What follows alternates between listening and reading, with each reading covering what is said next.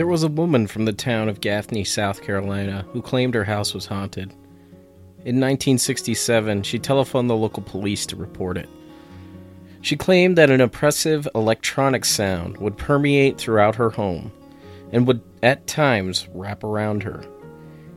Even some of her guests would report experiencing this strange force when visiting. The unnamed woman's story is not the only strange one to emerge from the Gaffney area that year, let alone the rest of the country. The United States was swept up into a UFO craze. The media, who had largely gone with the government narrative when it came to UFO sightings, began to turn face, pointing out some of the flaws in the findings of its official UFO study, Project Blue Book. And many of those media outlets were screaming, cover up. Numerous cases would emerge from the 1965 to 1967 UFO flaps, challenging our understanding of the phenomenon. In April of 1966, Dale Spaur of Portage County would chase a UFO nearly 50 miles across the state border of Ohio into Pennsylvania. Officers across multiple counties claimed to see the object as the saga unfolded over the police band radio. Spaur would go on to name the craft Fred, giving identity to the object that ruined his life. In the weeks following the pursuit, Spaur's home life would deteriorate. He developed emotional problems, and lost his job as deputy sheriff of Portage County. 1966 was also known for another legendary case that of the Mothman of Point Pleasant, West Virginia. In November of 1966, a strange slew of weirdness descended upon the Ohio Valley area. This included UFO sightings, Men in Black encounters, encounters with the infamous UFOnaut known as Indrid Cold from the planet Lanulos, and the feathery Garuda himself, Mothman. During this time, there was a strange case you may never have heard of from Gaffney, South Carolina. And though it was not a haunting, it may have, in some way, caused the strange haunting of the unnamed woman. It's the story of two police officers who conversed with a UFO occupant in the middle of a back county road.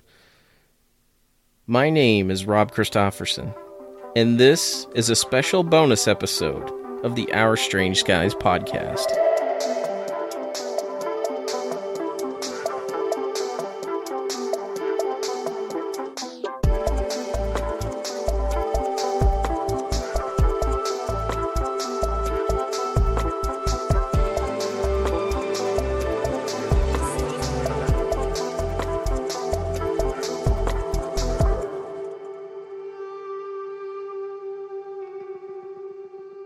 On the night of November 16th, 1966, hundreds of people tilted their heads up and looked to the skies.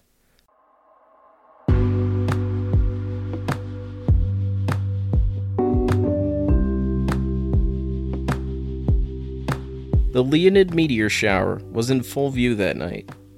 People from the eastern and central portions of the United States organized falling stars parties a large group of hundreds amassed in New York's Central Park to watch the sky light up with orange fireballs. Many UFO researchers believe that the meteor shower would generate a flood of false reports, mistaking meteors for strange crafts peppering the skies.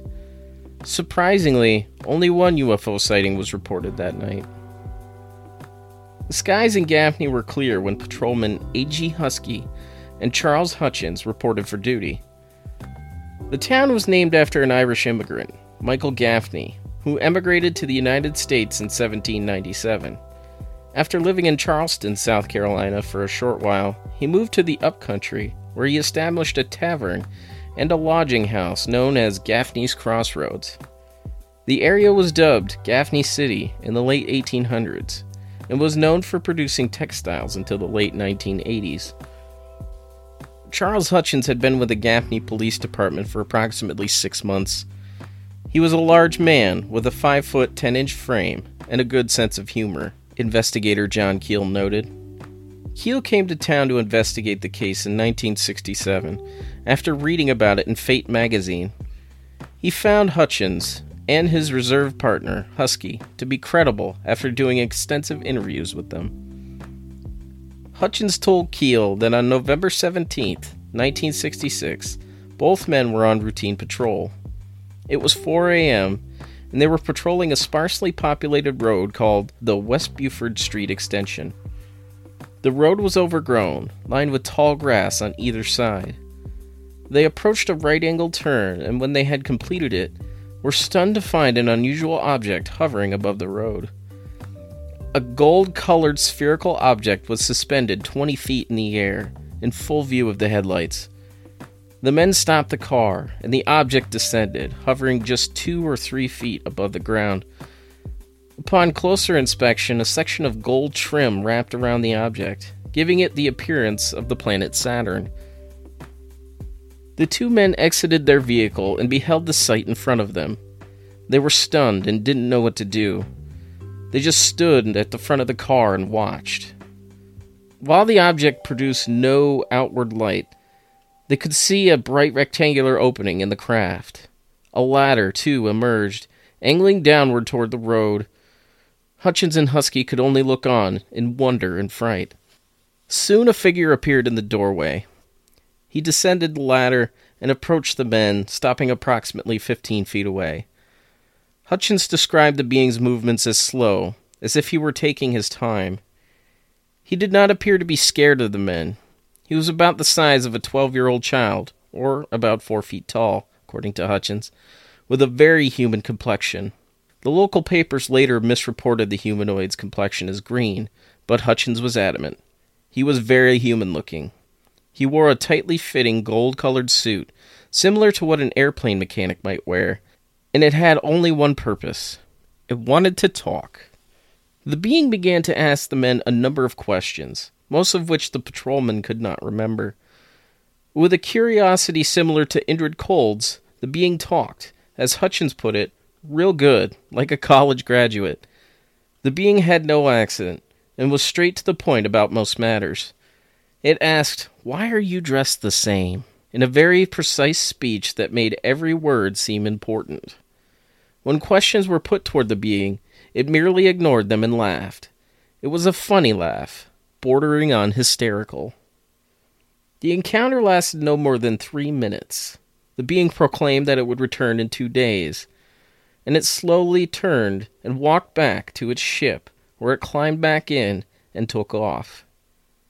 This time the craft made a whirring sound, similar to a muffled car engine. The two officers would return to the landing site later that morning with a local town councilman. They found child sized footprints, but no other evidence of the men's encounter.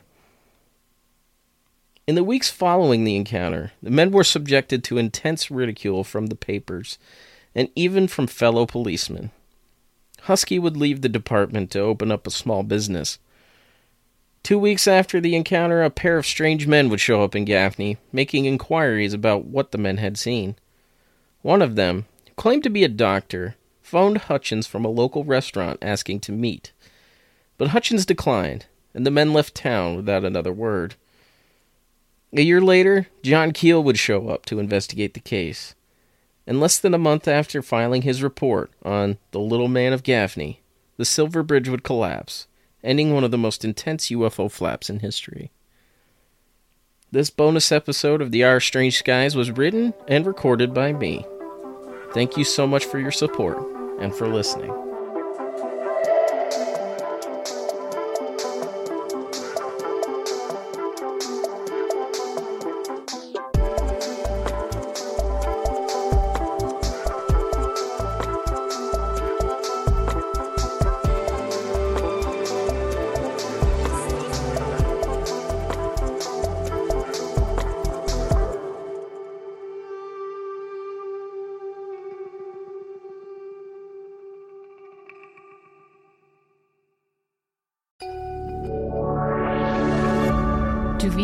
Duvid Media.